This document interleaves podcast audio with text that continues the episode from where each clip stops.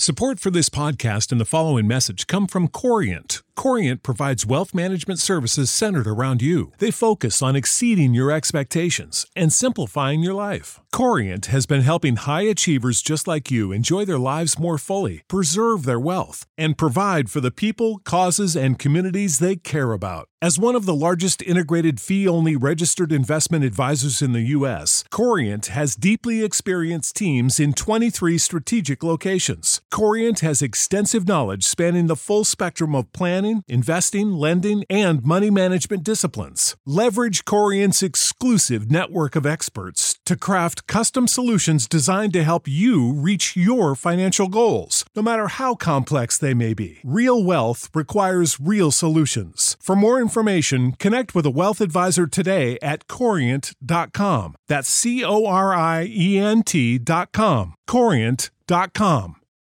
For the ones who work hard to ensure their crew can always go the extra mile, and the ones who get in early so everyone can go home on time, there's Grainger, offering professional grade supplies backed by product experts so you can quickly and easily find what you need.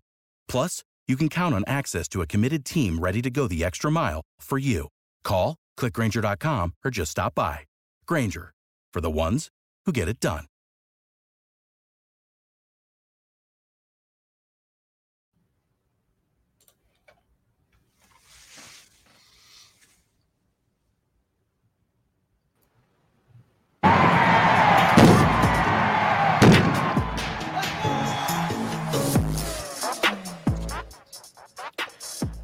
Uh oh, uh oh, it's the beat check, folks. The beat check, Wednesday night, C3 Panthers podcast, the longest running Panthers podcast. Been around since 2013, chopping it up every Tuesday night at 9 p.m. But guess what?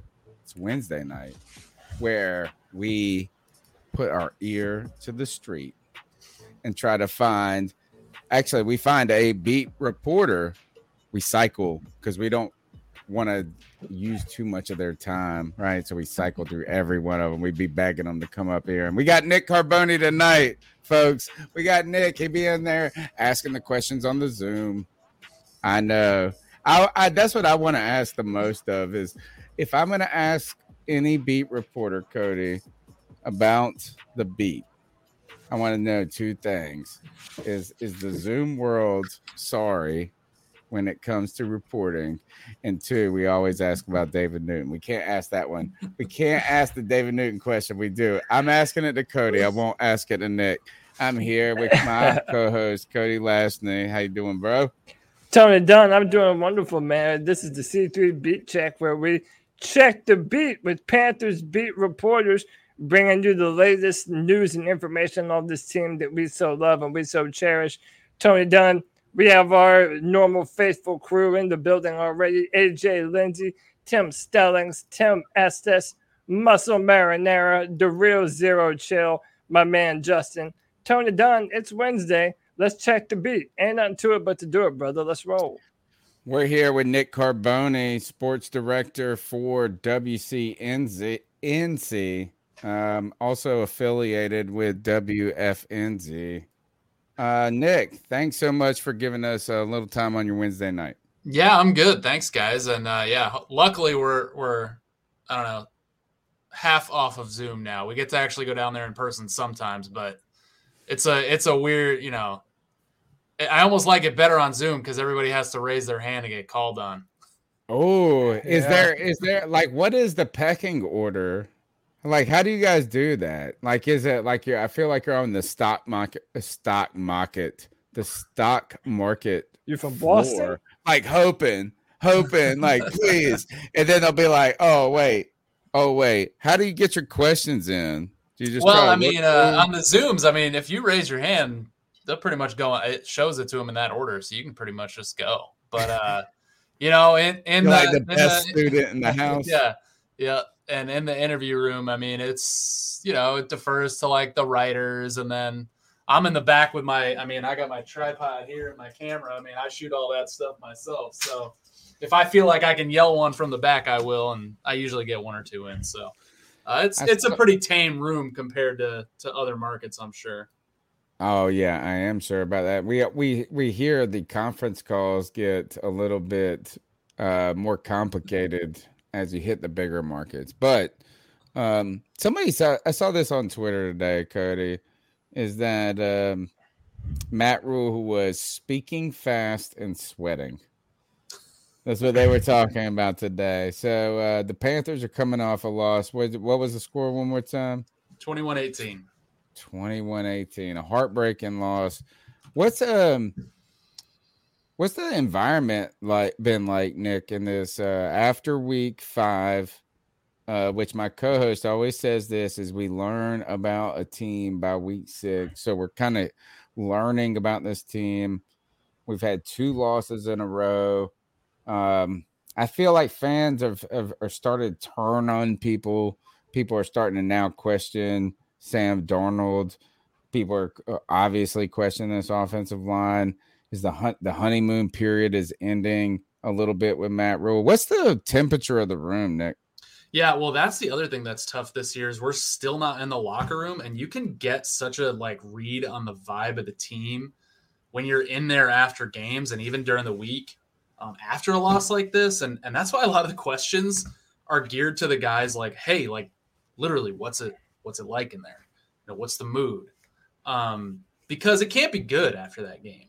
Uh, I, I, know oh, Haason, God, Reddick, uh, Haason Reddick came out and he composed himself, but the defense had to be really frustrated with the way they played for you know 57 of 60 football minutes, and to keep handing the ball back to the offense and handing the game back to the offense and, and not seeing the offense take advantage in any point of the football game. So I think there's a lot of frustration there. Um, you know, I think the mood is is probably like feeling some, hopefully feeling some urgency this week, because this is a portion of the schedule that if you take care of business here, you could have a nice little record heading into the back half where we know it gets tougher, but hopefully you're kind of gaining that toughness and that more importantly that winning mentality and that winning edge and, and knowing how to win these games leading up until that point so you're better positioned and you know having a little little stumble here doesn't help you in that regard so you know i, I think they're kind of at a crossroads um, I, I, like you guys said. I mean, it, you, start to find out who your team is at this point. You start to to even even digging into the numbers. You know, w- when things start co- to kind of come back towards the mean of you know even mm-hmm. some of the defensive numbers. Although I do think it's a good defense um, you really start to balance out who you are at this point. So I think there's got to be a heck of a lot of urgency. You just blew a game at home. You have a beatable team in town, a tougher team, I think, than the Eagles. Although maybe you gave them some confidence, um, but you've got to. They were thumping their chest after that game, bro. And and they came in right. They came in like, how did they have any confidence after what they've gone through? So uh, they got it right back here in Carolina. And, and if you're the Panthers, you can't let another team come in and do that. Nick, uh, this one of these uh, this past recent press conference with Matt Rhule, and I, will just say it to you the way many Panther fans took it. They took it as though Matt Rhule was placing the majority of the blame on the defense for not stopping the Philadelphia Eagle comeback rather than their offense that played absolutely abysmally. A terrible performance from Sam Darnold, another terrible performance from this offensive line. Did did those comments from Matt Rhule come off to you guys in the media like it did to fans? Because it really did kind of rub a lot of fans the wrong way after what many of us view as a pretty good defensive performance against Philadelphia. Yeah, I'd say it's another above average performance. Uh, you, you can only you can only stop a team so many times in a game before if they think that they can win that game, like they're yeah. gonna break through. So I don't know, you know, that's tough. I would be more concerned with how the players took it. We haven't heard any players say like, you know, what the hell, coach. Uh, but yeah. again, we're not in the locker room. We get we get who they put out there in that that podium and, and in the Zoom room. So I think he definitely probably feels a lot better about his defense if if you asked him uh, point blank and and in a non-media setting right now than he does about. It was a smoke screen, dude. That's yeah, a smoke screen. I think he's trying to just, you know, not let things start to like get like that in the locker room where What's he gonna come out and looking at the say? offense, Is he gonna so. come out and say the offensive line is stinky? It smells like a tur- like I mean like Yeah, I- that, the I just think quarterback's it- got to play better. Like he can't say those things. This is what I do: is I have three kids. My oldest thirteen, boy, smart man. Like he's like the mo- he's more mature than his parents. You know, I'm the hardest on him. Right, my wife always says this. and She's like, "Stop being so hard on him, man. Like, like he, like, no wonder he don't want to talk to you." Well, this is the thing: the defense. We get to throw the defense under the bus in this game, and you you shouldn't. And you know what? I just think he's coached with Phil Snow for 20 years or not, you know, 10 years. like he knows yeah. he's like Phil's like, oh, I'm not gonna hurt this dude's feelings. And of course, Haason Reddick at eight sacks knows he's not the problem. yeah. Right. So I mean, like I feel like this was more about protecting the offense I agree. and their agree. kind of emotions than it was about offending the defense. Let's talk about this offensive line, which has been offensive. Um, I tell you this is uh as a Carolina Panthers fan, I'm used to seeing bad offensive lines. The problem with this offensive line is there's not one problem though. There's four problems. And Taylor Moton is not the problem, but putting him on the left side might not be the best answer. Either way, um, is the line fixable? Is it going to get better? Is it what it is? And who who do we, should we be upset? I don't even know what to say about this thing. It's like worse than when Byron Bell was the left tackle. I think that the line has the ability to play better than it has the last two weeks, but where that ceiling is isn't very high. It's like one inch more. So, I mean, obviously they were awful. Um, you know, I guess they're going to get Pat Elflein and Cam Erving back, but we've seen them be completely lost. I mean, it doesn't like I don't know if it was even worse than some of the things we've seen from those two guys this past week. Um, so they, they kind of just have to at this point. I mean, this is the line they rolled out there. This is the part of the roster where you go, oh yeah, this is the first year of the new GM. Now, could they have gone out and gotten better guys? Probably. You know, it, Matt Rhule's kind of started at being being asked to explain why they got those two guys in particular this offseason. Uh, he was asked that today, and you know, he can say all he wants about how what they saw in those guys, but you know, most people who watch football have seen those two guys in particular really struggle uh, yes. through the majority of their careers. So uh, it's tough to watch. That's Uh, messed up when you say the majority. Not even this year. Yeah. The majority. No, of this is who they were. It's true. It's Yeah. true. and and uh, you know, Moton on the left side, like power to him for doing it. Um, it just still looks like he's so much more comfortable on the right side after 50 plus starts. They've talked about it like driving on the wrong side, you know, opposite side of the road in a different country. I mean, there's some truth to that because you know, your drop, you're moving a different way. Like the reaction time gets slower because of all of that. I don't think that's, you know, I don't think they're going to want to do that again.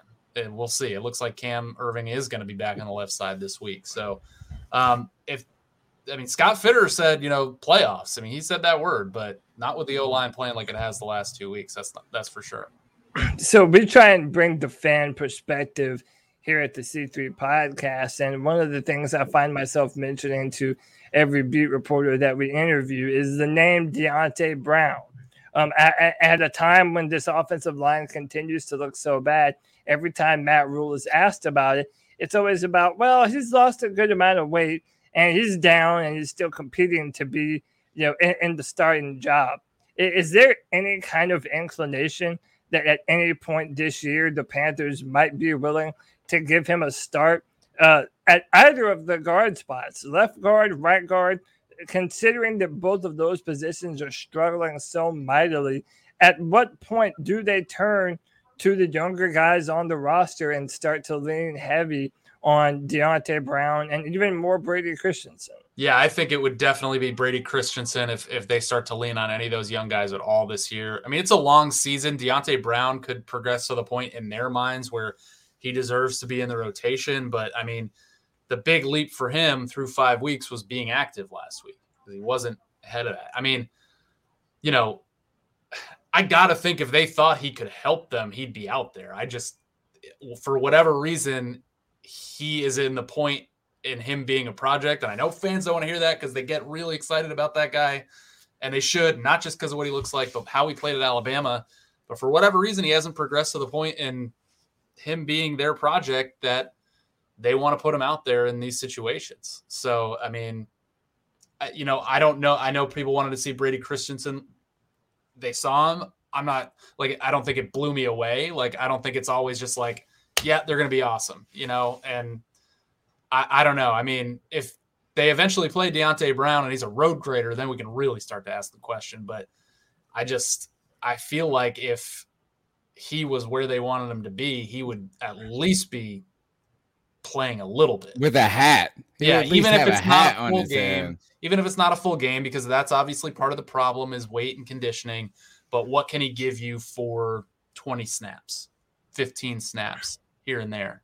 Um, it takes away from the offensive line continuity, but maybe he's really good in one portion of the the game and not the other. The other part of it is the the versatility. It looks like he is just a guard, so maybe that has given them some pause of of elevating him to the active roster. But um, he's a player I'm still excited to see eventually. I just, you know, it doesn't sound like they think he's ready at all. Yeah, we we do this show, um, which we're gonna we recorded right before this, and we're gonna drop right after this. And it's called Debate My Take, and we were debating about the worst team that you would want to play with. And I argued the Giants because of Dave Gettleman. And I was a big giant, giant Dave Gettleman fan. How about that? There's a pun a play on words. When he was here until I wasn't a Dave Gettleman fan. Has it been fun covering Scott Fitterer? Like, has it made it exciting? Because for Panther fans, like we're sit we're we're sitting here trying to we get a injury at a position. Jaycee Horn goes down, and we go, you know what? The customary Panther fan says this is can't wait till next year. It's gonna be awesome. Uh, this GM, I feel like, man, he is. There's news every day. There's news every day. Has it been fun covering Scott Fitterer, and what do you think about him? Yeah, well, last week I I tweeted that I didn't think Gilmore was uh coming to the Panthers, and then I went to walk my dog, and I came back to like a ratio like 20 mentions because they traded for him, of course. Yeah, I love it. I mean, it's like draft night, could barely keep up with the guy. Um, you know, they have a need, they fill it if they can. Obviously, we could talk all day about how they haven't done that, uh, the position we just talked about on the offensive line. But what I really like about Fitterer is his pedigree and and you know the amount of work he put in for a decade in Seattle where they did that. So that was part of David Tepper hiring Scott Fitter, I gotta believe, was like, hey, like, we're gonna be aggressive. And he's kind of got that green light from David Tepper just walking in the door, uh, and, and I'm sure discussed in the interview. And, and we know what they did in Seattle. They they built a heck of a defense. Um, they found a franchise quarterback in the third round.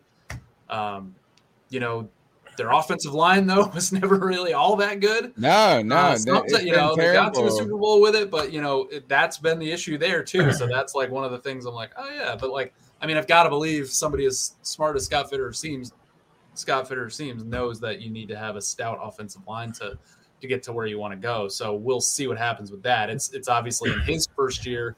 Uh, not been made a humongous priority aside from the deal to Taylor Moton, but I would really think next year um, that would be a massive priority in all phases of the offseason. It just sounds like they're going to roll these guys and and hope that everybody else around them can can Man, lift. What can you do at this point, right? I mean, yeah. really, no. At this point, it's just guys got to play better. I mean, Pat Meyer is the O line coach, and and they've been even for some of these guys who we've talked about haven't had good careers there's been moments where they've played worse than that, and that's to me is like unexpected, you know, unacceptable. I mean, they've played worse than you know the, the the whole reason to bring them in was like we see this, we see that, and we think we can coach to this, and, and it when it doesn't work, it looks really bad, and it has a huge effect. Nick, we uh we're, uh, essentially we're trying to stop the hemorrhaging on our offensive line at this point. We brought up Austin Pleasants to the practice squad. Which is Uh, a, a, no, a, why, a why big time, a big time, six foot eight, three hundred twenty eight pound guy. But we also know that Scott Fitterer was in on calls of potentially trying to trade for more offensive line help, and just teams weren't willing to bite even for their backups. Do you think that the Panthers are still in contention to make another move to try and bring some help in on the offensive line? Or are they just going to stick to their guns and go, you know, for better or worse, we like these guys in free agency. We brought them in. We're going to roll with Erving and Elflein and just kind of continue this revolving door. if the Panthers can overcome that and say those guys don't play to a level that's acceptable, but the Panthers are overcoming it and they're they, they're winning and McCaffrey comes back and things are looking like yes, this is still a playoff push of a team. Well, other teams are going to drop out of that race, and maybe then they'll be willing to part ways with somebody. Maybe then, before a trade deadline, Scott Fitter will be able to make that move finally with somebody and, and maybe not get an all pro, but get somebody that can come in here and, you know, play to a, you know, serviceable, serviceable, serviceable plus level.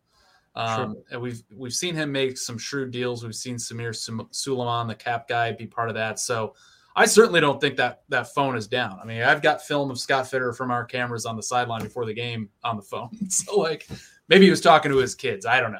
But I think he is always going to be really active. And if he thinks that he can make a team better immediately when the goal is still playoffs and that's still in reach, I think he'll do it. So I think it could definitely happen. I mean, you know, I follow the trade deadline more, I guess, in other sports like baseball, and that's kind of like where you you get to a point where you start to say like, okay, who's the buyer? Who who, who are buyers? Who are sellers? If the Panthers are still buyers, there's going to be some sellers out there too.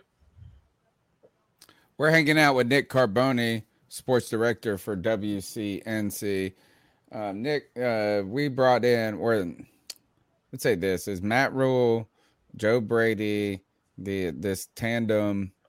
Now we- we're not going to go down the Joe Brady talk yet, but um, they brought in quarterback after quarterback, right? So they cut Cam Newton, um, pulls at the heartstrings of Carolina Panther fans that we all love Cam Newton. Like you can't say bad things about Cam Newton around me, that type of thing. Um, but then we bring in Teddy Bridgewater. We automatically dislike Teddy Bridgewater because he's not Cam Newton. Um, signed to a three-year deal with Mar- Marty Hurney. Uh, the problem with the Teddy Bridgewater deal for me is not Teddy Bridgewater, but how long the deal was. And then we rip the band-aid off. See you later. We bring in Sam Darnold. Sam Darnold through what are we five games now.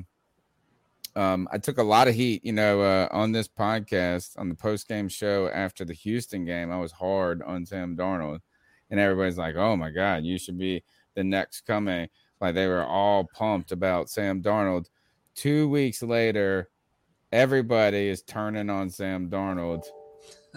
he did have three interceptions. Look, he was he was a big part of the problem we lost in this point. What do you think uh, about Sam Darnold and his connection to the Rhule legacy? Rhule legacy is it is it a Rhule legacy at this point? Is Sam Darnold hitched to their wagon, or is Sam Darnold a a part that could work and could be cast aside? I mean, if it doesn't work out, I don't necessarily think Rhule is gone. He had a long Right. contract with David Tepper, but I do think it's a hit for him Right, a legacy wise, eye, but with yeah. David Tepper, like, hey, like this is two now. One more fail. Yeah. Oh, exactly. I mean, you only have so many swings and misses uh, and chances to get this right. And I think, you know, bringing Sam in and, and kind of replacing Teddy with Sam and working all that out, it gives them basically the same dollar figure for the next few years, but with a probably a higher ceiling. The problem with Sam is like, when is he going to shake the bad habits? And we thought we saw it coming out of training camp, the first couple of games going right. through progressions, um, th- you know, finding the right receivers, hit a deep ball to Robbie Anderson in, in the first game. I mean, it looked like a completely different quarterback. Now, once he faced some real, I mean, and it, and it was excessive the pressure last week. Right. And and a lot of quarterbacks would have struggled somewhat. But I go back and look at some of the interceptions. The first one he had out of the back of the end zone. I mean, he telegraphed that. Um, he's just made some, and and and one of them in Dallas at least. Uh, they're both great plays by Diggs, but one of them at least was a, a throw that Darnold completely shouldn't have made. He should have made a different throw. So you've seen him kind of regress to not processing um, and forcing. And that was his whole issue coming in. And, and when is he going to be able to shake that? And and will when you worry if he is, right? he can Fans- be awfully good. fans worry at everything and we are fans we're fanatics like that's our whole point we come up here and we we we say this over and over we're not journalists we're just expert football fa- we're not even football experts we're just expert football fans. We were that's our whole job is to freak out and fans Oh, freak out about everything. When when's the freak out point? Is it because i actually don't think i was hard on him after this game and look he sucked it was his worst game. Um I'm not ready to write it off. Like I don't actually still think there's a lot of potential with Sam Darnold going down the road. When is the time that we should we be freaking out? I mean, is this a regression? Is it just a bad couple weeks and a bad offensive line? Is he getting better? What should we think about him? I mean, I think overall this year he's been better than he has been in the past. But this last weekend makes you Not good. stop and say, okay, why are those old habits really coming back? I think he just, you know, he got hit in the mouth early. Um, he that pressure really accumulated on him. Paired And we're with- passing the ball like do a lot. crazy. more. You know, I've got to do a lot more to to not even get him back in the game, and they were they were leading, but to do, to, to, That's the to problem. To cash in some points uh, on some of what the defense was doing. So, you know, I asked him today about how does a quarterback overcome pressure, and he his first sentence was, "I've still got to be aggressive," so, which I thought was interesting. Um, Right. But then he talked about you know finding the leak out. McCaffrey hasn't been there. They traded Dan Arnold. You know, is Tommy Tremble like a leak out, like safety valve tight end? Probably not right now. Um, so you, you've got to be able to mitigate the pressure a little bit, somewhat. You've got to be able to overcome that somewhat. The best quarterbacks in the NFL do it. But I also look at the pressure last week and say that was pretty darn excessive. Um, but I just, you can't make the mistakes that he made in the frequency that he made them. That absolutely caused the Three loss. I mean, the three picks, and they were all, you know, just New York Jets Sam Darnold picks. Yeah. Yeah, and, and Nick, that has me wondering something that a lot of fans have been wondering. And I'm gonna kind of tether these two questions together and just let you answer it however you'd like to. How long is the leash on Sam Darnold before they start exploring other options? And is it possible that one of those other options could still be Deshaun Watson? So I think that if Sam Darnold has a poor year, like average, but mostly below average, they're going to take a hard look. I, I think they'll look around anyway. Like, where do they land in the draft? Like, who's available? Their cap space, they're healthy, according to the Scott Fitterer. So, unless Sam Darnold gets back to what he was the first three weeks and carries that through 17 weeks, I think that's always going to be something they they look at. Um, and with Deshaun Watson, I mean, it's it to me, it's a timeline thing right now.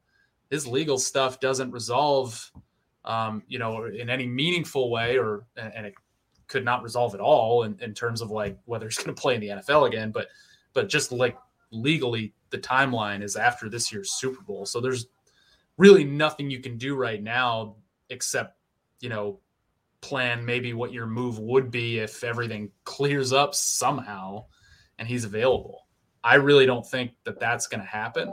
Um, i thought they would have really been aggressive with that before all the the stuff hit in houston. But i mean i just it's tough for me to see carolina as a destination for him anymore unless somehow some way things really clear up in a in a criminal way. I mean, that's Yeah. the point that they're at with that right now. Um, but in terms of going to get that next quarterback, like unless Sam like really has, I'll say an above average year, unless he has people talking like he did the first two or three weeks, I think that's always going to be something they're looking at. I mean, Matt Flynn was the starting quarterback in Seattle when they picked some guy in the third round, and all of a sudden, all you hear is like, "Oh, hey, they're going to start that guy now." Well, what about Matt Flynn? He's got a big contract. Like, so to them, it doesn't matter. Whoever they can find, And they don't have a big how to do that. contract with Sam. Exactly. They don't It's- have a big. Contract. It's con- like manageable, especially in that second second year, and because of the the cap flexibility that that they're going to have and the increased salary cap. So I, I would, you know, I know I said it like four times in this answer, but I really believe it. Like unless he is like above average for the entire season, uh, you know, and, and that's what what he shows he can be in the NFL, then they're going to at least try to bring somebody else in. I think if he's the Sam Darnold for, through weeks one through three, um, we're we're feeling pretty comfortable with the price and the opportunity with him. Yeah. Um, you know, but it was tough. It's, look, I'm not turning my back on him yet. I haven't been a lover. I'm not in love with the dude yet. Like he's got to Yeah, prove a lot. I think that's a good place to be. I mean, he had a rating of like 99 the first three weeks. That's, you know, slightly above average, I think. And, uh, you know, we'll see if he can get back to that or, or maybe do even better if he gets more comfortable and starts to like really eliminate some of these habits. And he needs the time to do it. I mean, I'm not giving him too many excuses. Yeah, I mean, we can't. one of turn- them. one week is this is like let's get through the season. We'll talk Yeah. about that. But look, the Minnesota Vikings have been a problem for the Carolina Panthers for a while. Yeah. Right. I mean, I think this was the game. Uh, Michael Oher, when he got the concussion, was against the Minnesota Vikings uh, in 2016. Yeah. Um, we had the two block punts or the kicks against. The, Like they've just been a thorn in our side for a minute. Now, um, we're coming off of two losses. I really feel like the the Philly loss was one that we needed to win. Like I mean, it was a game I I just felt like should it was a winnable. Like it's like one of those you need a notch on the schedule. You're Yeah. supposed to win that game. You don't. It's a big win for Philly, right? Like Philly, they came out thumping their chest. The Vikings come in to Carolina to Bank of America. Now I think they're last. My my buddy just told me that they're favored now. I think by a have point- yeah, I've seen it swing a few times at this point. Right. Is that originally I thought we were favored by a point. Now they're favored by a point. Uh, they have a ton of sacks. They have more sacks than we do Yep. on defense, but they've had a tough road themselves. Right. They've had some games that they could have won, maybe should have won against good competition. They've played some one of the toughest schedules in the league. Kirk Cousin, Kirk Cousins, you don't I mean, like, look, you can they have an offensive firepower. They got Dalvin Cook. They got a lot of pieces here. How important is this game, Nick, for the Carolina Panthers, and how tough is it? Yeah, I, I think it's very important. Like I said, it's another home game against a team that, you know, if you're not favored, you're not a dog by too much in this game. I mean, the, the line is right around one in either direction. It's another NFC team that's going to be trying to get that wild card spot. I mean, these teams could be grouped together towards the end. Um, they could both be out. Who knows? but they, you know, they are a defensive-minded, conservative called team uh, through Mike Zimmer and even through their offensive coordinator in Kubiak. They, you look at the players they have on offense, and you're wondering why they're not scoring 30 points a game. I mean, I think their their average is actually less than Carolina's. They've played some good teams, but they played a Cleveland team that gave up 48 points to the Chargers. They scored seven points against Cleveland. Uh, they played the Lions, who were the Lions. They scored 19 points. A lot of conservative uh, offensive mindset and thinking in that building. They can ug up some games. They, they can they can play the 18, 19 point games like Carolina just did and lost. Defensively, it's like you talk about them being a thorn in your side. Like looking at the roster again, and you're like, really, Griffen? Right. Still? And these guys got Still? 97 sacks. Yeah. Like how? Those guys are still there. Um, Griffen is like all of a sudden he's like bam, he's back to his old self. Anthony Barr is off, back after a long injury. Um, so you know they've got some pieces on defense. I don't think they're necessarily a very um, you know dominant defense, but if Carolina's O line plays the way it's played, especially last week against this defensive front, they're gonna have the same issues across the board. And if Oh McCaffrey God. doesn't play, it's going to compound it like it did Ooh. last weekend. So, um, Yeah. you know, they, they've they've they've definitely got the horses coming in here and the talent coming in here to, you know, humble Carolina yet again. So that's why it's important for Carolina to come out. You know, I thought the defense came out motivated last week. I hope Yep. the offense and the line comes out motivated after last week. Can they all put it together for four quarters against the Vikings? AJ, booyaka, booyaka, booyaka. Have a Nick, that, great you actually mentioned a point that leads me into my next question. Are we indeed the Carolina Christian McCaffreys? Because I'm starting to kind of feel like maybe we are. My take going into the Philadelphia game was if we needed our running back to beat the Philadelphia Eagles, then our chances this year probably aren't very good anyway. For as good as Christian McCaffrey is, hmm. with the kind of weapons that they have with DJ Moore and Terrace Marshall and Robbie Anderson, but seeing as how our offensive line is just so terrible in pass protection, it really does seem like they're kind of DOA when Christian McCaffrey isn't on the field. So I, I've heard that there's a 50% chance that he'll be able to play against Minnesota, 50 that he won't. It's still up in the air right now. How much of our chances for success hinge upon Christian McCaffrey's availability this Sunday? I think he's a player, and you, you hear about in other sports, and I don't know how many, I don't know how often you really hear, if ever, you hear it about a running back in football. He makes the team better just by being in there. Uh, he can make some of the plays that Marshall others can't. Falk, bro. Yeah, and and you know, I, Chuba had a nice game last week, but he's a runner. You know, they threw him a crossing pattern early and he dropped it.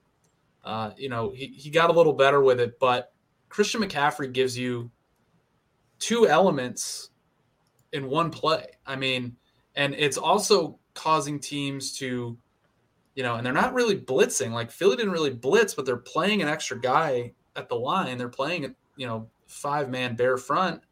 And can't do that with McCaffrey because you need somebody better to match up with him instead of just throwing like some poor linebacker on him.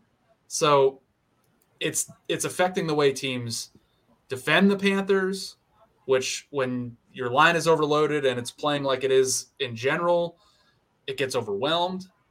And the guy just has another gear. I mean, it's cliche to say it, but you guys have watched. You've seen you've literally seen it. I mean, the guy can, you know, He can make this offensive line that is offensive, that is actually worse at run blocking, look okay. How about he might be our best pass protector? and he's a great my pass God, protector. Look so at the Robbie lame. Anderson so- touchdown against the That's Jets. the rudest thing point. anybody's ever said. It's not wrong. Um, I got this question for you, and it's kind of uh, this is for the hardcore Panther fans. I know it's easy to just want to fire people, right? Like, I mean, that's like the easy thing. It's almost like the Deonte Brown, Brady Christensen thing. Like, it's just easy to say, put these people in, it's going to work. Yeah. But at some point, man, maybe that is the answer. I don't know about firing coaches and who coach. Has anybody started to ask about these special teams? And is is Ch- like who's I guess under more fire, Pat Meyer, um, or uh, Chase Blackburn? And the reason I ask this is because we used to hear that. What was the our old offensive line coach, Cody Matsuka, or whatever? Oh, the the older gentleman. Are you He's talking, with Jet. talking He's with very the recently? Jets. Oh, no, like no. everybody, Different guy. they love this. To, Matsko. Matsko, yeah. Everybody used to be like, Matsko is the best offensive line coach in the history of the world. And I always thought this was the cutest thing that anybody said because our offensive line always sucked. I was like, man, we got the best offensive line coach or the worst offensive line ever. My question to you uh, ultimately is the the problems with the special teams have have been it's like to the point of us calling these timeouts in the in the first half with Matt Rhule. Like it's starting to get to the point like it's just like why we, ain't got enough people on the field. We got too many people on the field. Like at any point do we start to is anybody ready to ask the question to Rhule or Blackburn? what's going on here, and is is like who's the answer for it? Yeah, I mean, uh, all those uh, coaching coaches that fall on the sword that happens when a season really turns for the worse. So hopefully that hopefully it doesn't get to that point. But Gotta kill Blackburn. the- the- you know, obviously, you know, early on the missed kicks were like glaring, but sure, that's not what, his What also was happening was the the protection wasn't, and and I'm not saying all the missed kicks were on that, but the protection has kind of been a little leaky. And have said it several times. They've had a field too. goal blocked. Now you have a punt blocked that allows Philly to, to take over inside the 30 and win the game. So there's a huge issue there. I mean, those guys were coached on that stunt that came up the middle and they couldn't handle it.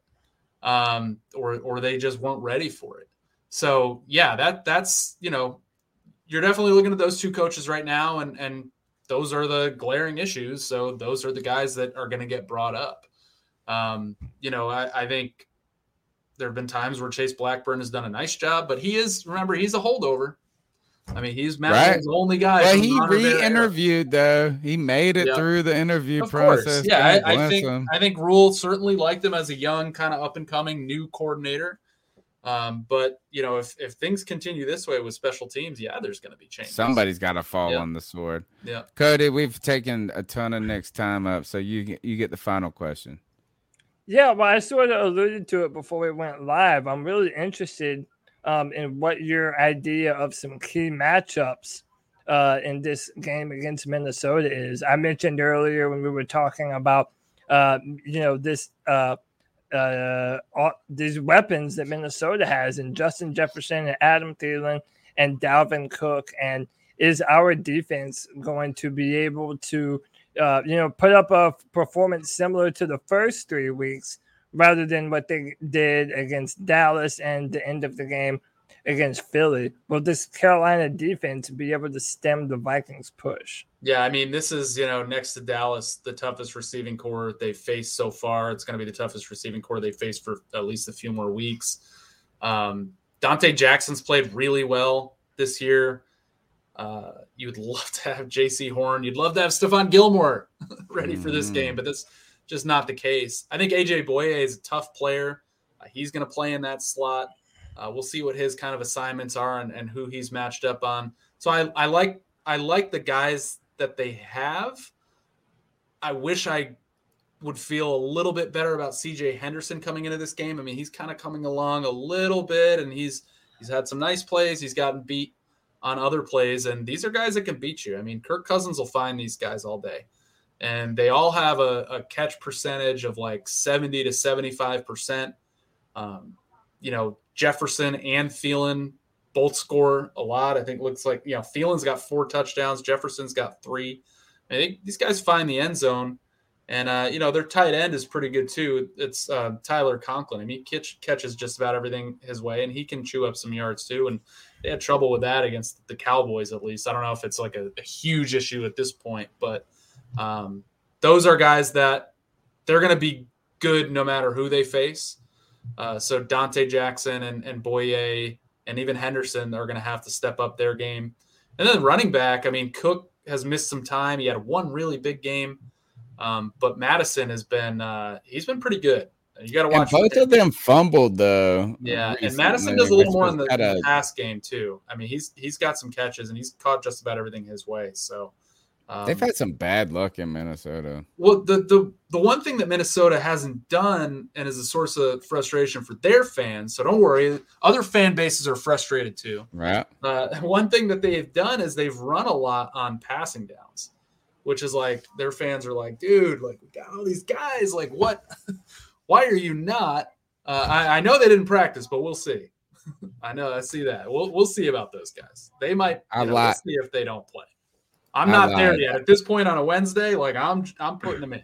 So we'll see. I lied. I have one more question. Okay, no problem. And my question is this is if you could ask not one question, but like if you could write what's one storyline if you didn't have like any limitations and i don't it Mhm. don't need to be a hot take or something like but we have to write to interest sometimes you know is like uh we need to be talking about this offensive line we got to cover this story. Like, if you could, what's on your mind about the Carolina Panthers? Like, from somebody that's not that that not just the fan. Ta- like, what should we be asking?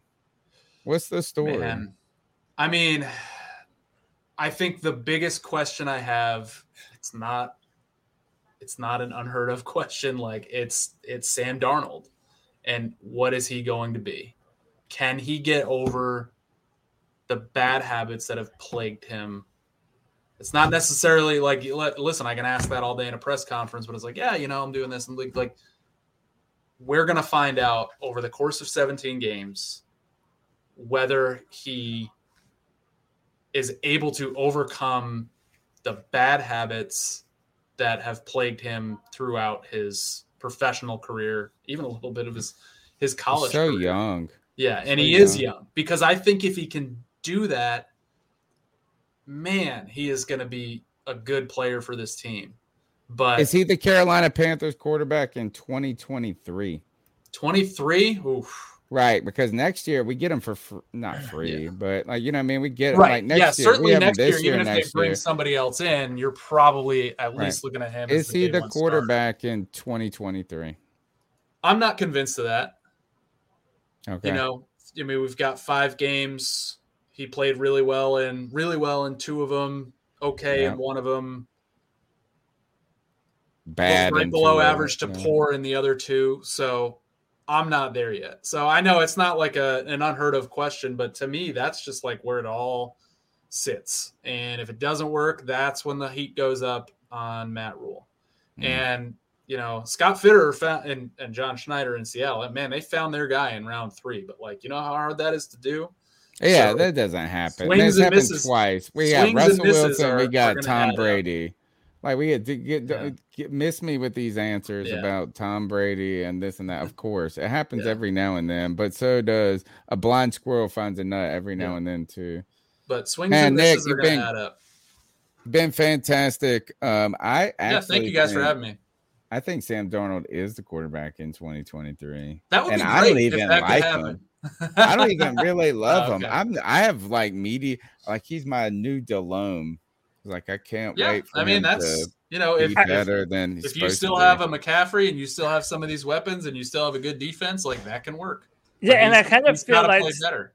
the jury's still out. Like we just haven't seen enough, right? Yeah. We've seen like we four, did we five just seen easily his worst performance as a Carolina Panther, and, and now he has to respond and really do franchise quarterback type things, and behind a very offensive line, a very bad offensive line too. That's We should- offensive. yeah, we should note that. Uh, I mean, he, he doesn't have an easy task in front of him, rejuvenating his career. We thought the weapons would be able to help, Yeah. but this offensive line has been a real hindrance in his progression. I think we'll see All right. more. I think we'll see more good Sam Darnold this year. The question is how much of the bad will we see? We also need him Yeah. to uh, kind of just prove everybody wrong, and this is why I would like um is like is he's had some opportunities. Christian McCaffrey goes down. Uh, we don't have Christian McCaffrey. Like he needs to assert himself behind a bad offensive line.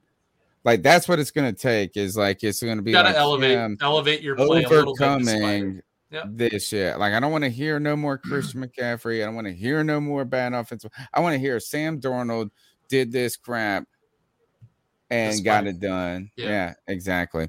All right, fantastic stuff. Thank you Thank so you much for joining me. the beat Yeah, check. absolutely. Nick Carboni, tell them how they can find your work and follow you on Oh, social let's see. media. I'm uh, on Twitter at Nick Carboni WCNC, and uh, you can always find me after Sunday Night Football talking Panthers. So we're on. We do a whole bunch. So Fantastic. guys. Thank you so much for your time tonight, man. We I know we we milked it. We milked it. no, it's and all good, what we man. It was fun. Thank you guys for having me. Um, thank you so much. All right, we're gonna hang out here and close this up. Uh, Nick, um, again, check out the C3 Panthers podcast, the longest running one. If you want to hear what the fans are talking about, you need to listen to us. I will. Thank Definitely. right. you, Nick. Thank y'all. Yeah, man. All right, uh, Cody, we've had a fun night tonight. I beat your ass in the debates. No, you didn't. And, uh, yeah, totally. Mm, totally. Um, no, that's fun with Nick. Uh, very insightful. Great information. Looking, looking tight as a mug with the tie on. Hey, hey, he's, You he's know, official, man. know. He's like, he- he's like, I gotta go around. on TV in two seconds. Looking great. Knows his stuff. Ask good questions too when it comes to uh, the because I always try to record in my mind who's asking the good questions in Yeah. the press conferences. Yeah. So yeah, a lot of good insight there. Um, and I, you know, Sam Darnold is the question, right? Like, there's only two questions with the Carolina Panthers. There's only two. It's Quarterback like, and a it's line. The- yeah, like there's no other Quarterback in a line. That's 100 percent it. it. And we're still it's wondering all- about Sam. It's so ridiculous because I I feel like our content gets redundant. You know, Yeah, but, but, at I the mean, same time, like if you're like, what redundant. else is there to fucking ask? No, it's not our problem that we get Yeah. redundant if the Panthers are redundant. I mean, listen, I, redundancy like I'm always- failures. I yeah. feel like I'm always apologizing for I'm always bringing up Deonte Brown and Brady Christensen. Deonte Brown and I Brady know. Christensen. I know I'm like a broken fucking record over here, but it is what it is, man. And I, I think it's um uh, uh, listen, I think that we've seen enough to know that Matt Rhule and Scott Fitterer, I believe, have some really outdated principles that they adhere to when it comes to playing younger players. Yeah, Okay, listen, I was listening How to are that you going to say that after Ron? Re- I'm we dealt with 100% the Ron. Rivera era. But I thought that it would be out the window at Ron Rivera. But what ended up happening We are. is We're that better. we're still doing the same thing as Tony. We're not playing younger players. And We're playing instead Chuba Hubbard.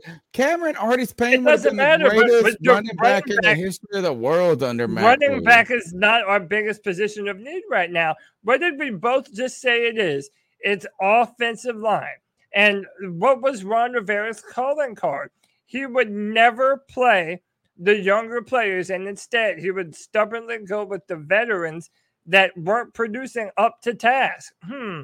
I wonder if that sounds familiar in any way at all. Oh, yeah, he's still going to chart out Cam Erving and Pat Elflein on the left side of that offensive line, and we're still going to stink.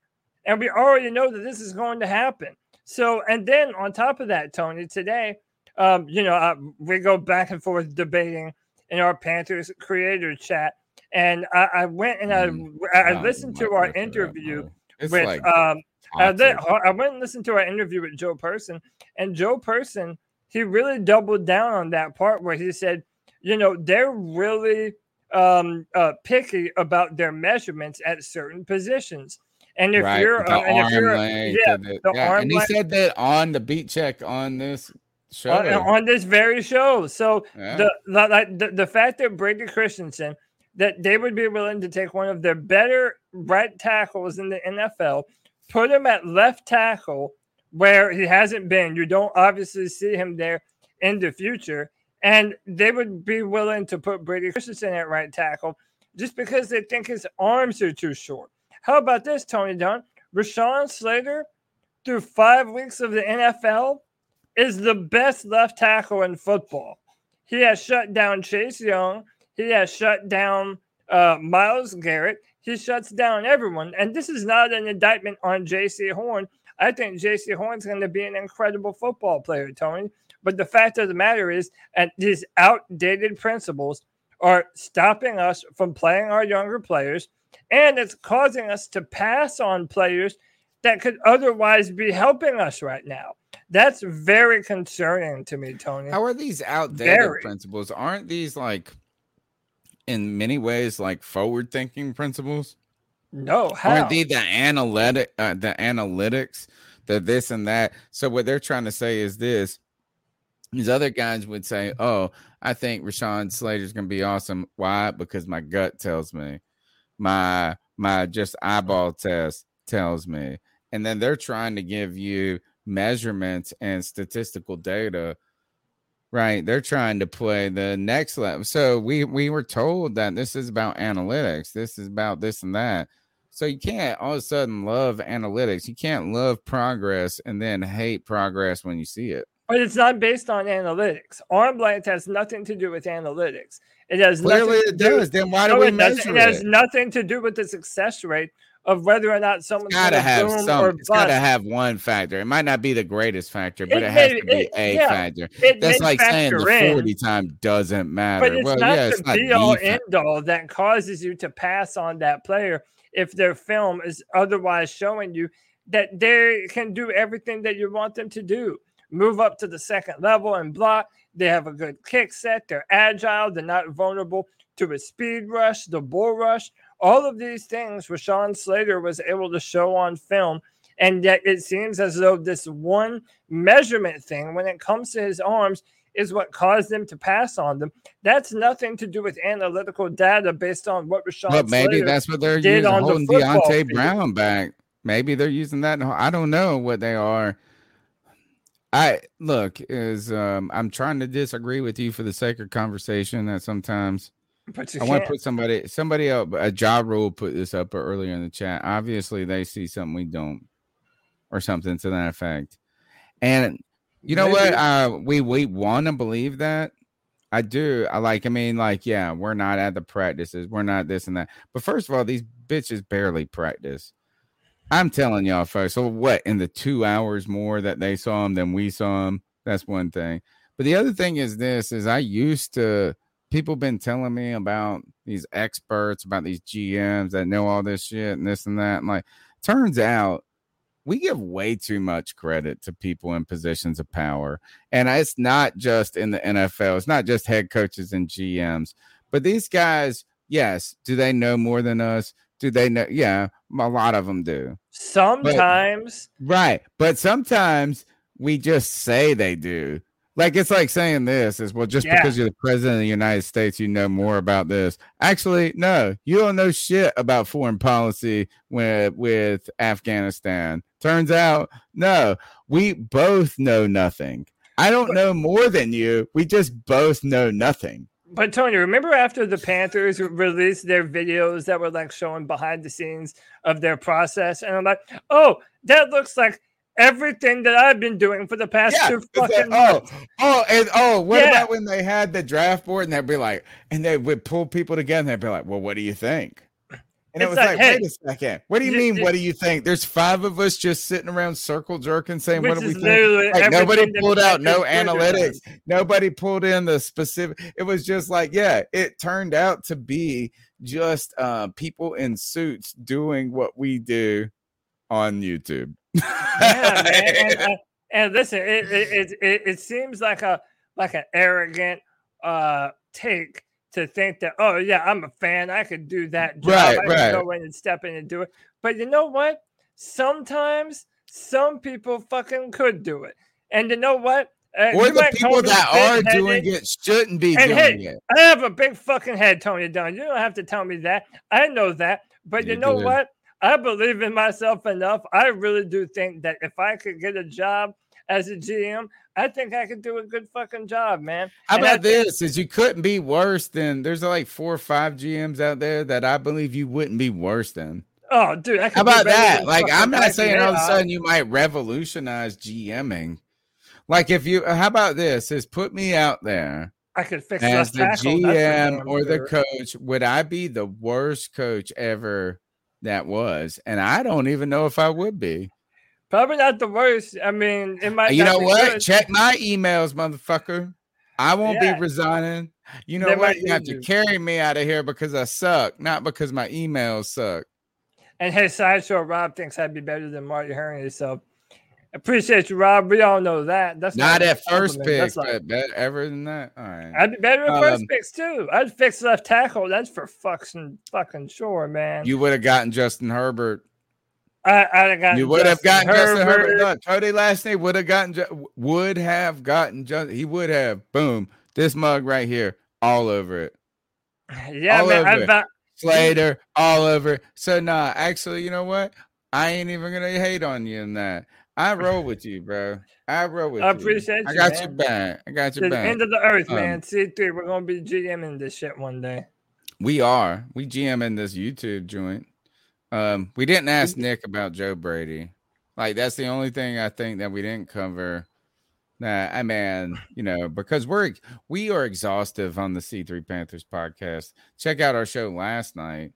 the Tuesday night flagship show. Wait Where till there's like the 70 morning. callers and yeah, man, like, man, like dude, we're like we are we're covering every like these mugs. I feel like people need to be calling us up for the beat check. Like, what's going on? Oh, we only had 70 callers or whatever it felt like for four hours. Well, we'd be ripping these streets. We would turn every no stone goes unturned. The no Brady call Bunch- goes unanswered on the Exactly. C3 podcast. Amen. We feel we every patron is served. Um, how about this? Is uh that's it. Debate my t- I don't have anything else to talk about. I mean, I have plenty to talk about, but we gotta save a little for like Thursday, Friday, Saturday, Sunday, because we be on the streets doing the thing. And uh so we did last night. We had the Selling C3 Panthers bodies. podcast. I mean, Yeah. yeah. never mind. I mean, That's we're just just working sometimes. girls. We working girls. I mean, we get Jon Gruden's been sending emails about us to everybody on the internet. Oh no. What did they call me? Some damn cripple who talks too much? Nah, he was like, Which I he am, just by the way. I your- definitely He just want to see your tits. Uh, thanks, Triple J, for the Ooh, I'd five dollar love bomb. Salute, fellas. Hire Cody for GM. Hell, we would at least have Justin Herbert. He's right. It's I'm true. telling you, you were beating the table about it, man. So nah, you've been right on a lot. So I got your back on this, but I you, don't man. have your back uh, when it comes to debates because we film this show each and every week. Now we're dropping it. I think it might be my new favorite joint. Debate my take. I'm about to upload it right after this, so I'll premiere it about 10:45, 11 o'clock. You guys can check that out where we debate a bunch of topics ranging from uh the best Quentin Tarantino video was our final one. Best Quentin But- Tarantino movie. Yeah, which video. I said won. video. I'm uh, all up on this YouTube. It's joint. 2001, old man. No one uses. VHS. Who's got the best commercials? My kid goes, they're ads. They're ad. Uh, what else? Um, what else we hit up in this? We hit up. Um, what were other topics? Uh, if you were drafted into the NFL, what place would you least want to go to? Oh yeah, what Uh, what to- would be the worst team to yeah, go to? uh, uh, we also uh, Tony and I gave our own opinions on how to fix the offensive line and whether or not that's even it possible. was even possible. Yeah, Can I an won elite, that one. I can that an one. elite quarterback overcome terrible offensive line play? Offensive offensive line play. Can a, can a It's good offensive. quarterback overcome it? Hey man, listen, we're having fun with these debate shows. Uh, you know, it gives me and Tony an opportunity to be silly boys like we are. And You gotta uh, yeah, message us. You gotta message us. Let You hit us us know, with the man. hashtag C3 debates. I think this is the new. We've been trying to figure out where this show is going, this like segment or bonus, whatever you want to call it. I think we're already on the right uh track right here, is that we're letting you pick the debates. So three out of five of the topics tonight were picked by our friends on the internet. All you got to do is hit us up on Twitter, hashtag C3 debates. You can follow me on Twitter at cat underscore chronicles. Where can they find you at, Cody? at Cody Lack, C O D Y L A C. Uh, you can find my written work on drafttech.com, where I am the analyst for the Carolina Panthers. Um, yeah, man, come holler at your boy. And then the Friday free for all, before I forget, how could I forget? My man Justin uh, reminded me here every Friday at It's 7 freaky, p.m. bro. You, yes, you, whoever you are, wherever you are, listening or watching, however you may be, intaking the C3 Panthers podcast, you can come on Fridays and tell me just how good of a GM you think I'd be, man. Or come tell me that I'm that I'd be terrible at it and uh, you know, I'm just a cheap discount Jon Snow. You can tell me that too. It's okay, man. The Friday free for all is all for you. Fridays at 7 p.m. Uh, and then yeah, tonight you're gonna see me mop the floor with Tony Dunn as I knock away all of his meaningless debate takes that he tried to hawk at me. Sorry. So Sorry, we're one and one, folks. Right now, I won. Uh, according to the fans, I won week one. I'm giving you. It was really a tie last week, but I'll give it to you. So we're one and one. today Tony pulls ahead. And go and look at these old uh, C3 draft parties, which are dope as fuck. And I've never been happy with any pick. I don't think there's one pick that I was in love with. The first time I ever came on the show was the night that the Panthers drafted DJ Moore. Uh, that might have been one I was just okay with. I've been mad about Vernon Butler. I've been mad about Shaq Thompson. Not mad, but like, ugh.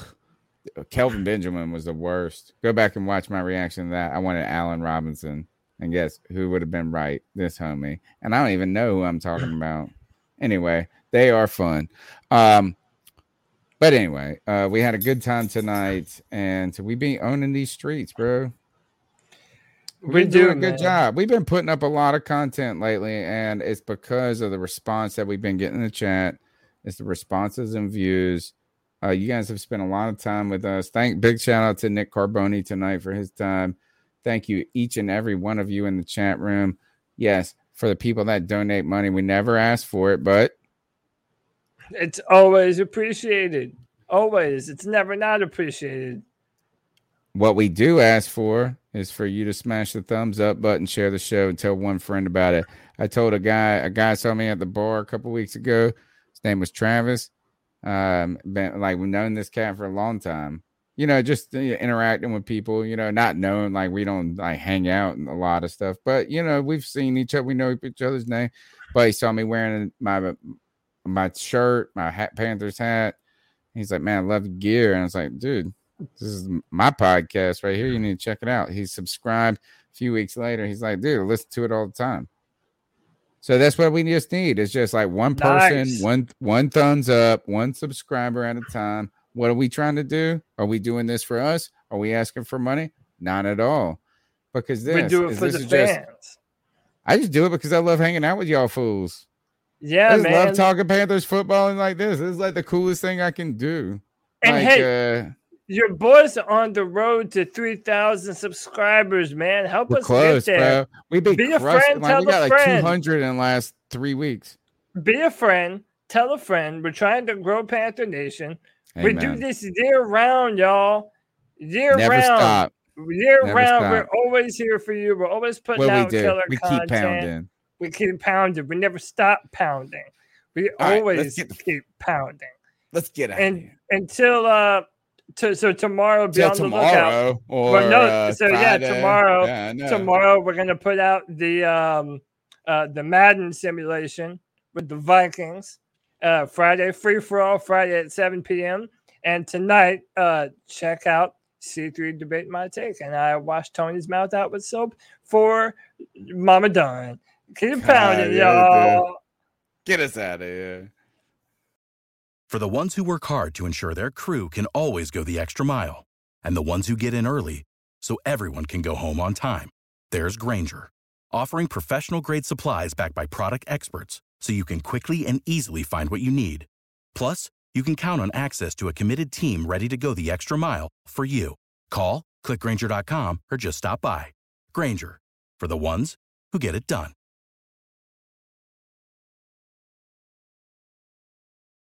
When you need mealtime inspiration, it's worth shopping Kroger, where you'll find over 30,000 mouthwatering choices that excite your inner foodie. And no matter what tasty choice you make, you'll enjoy our everyday low prices, plus extra ways to save, like digital coupons worth over $600 each week. You can also save up to $1 off per gallon at the pump with fuel points. More savings and more inspiring flavors make shopping Kroger worth it every time. Kroger, fresh for everyone. Fuel restrictions apply.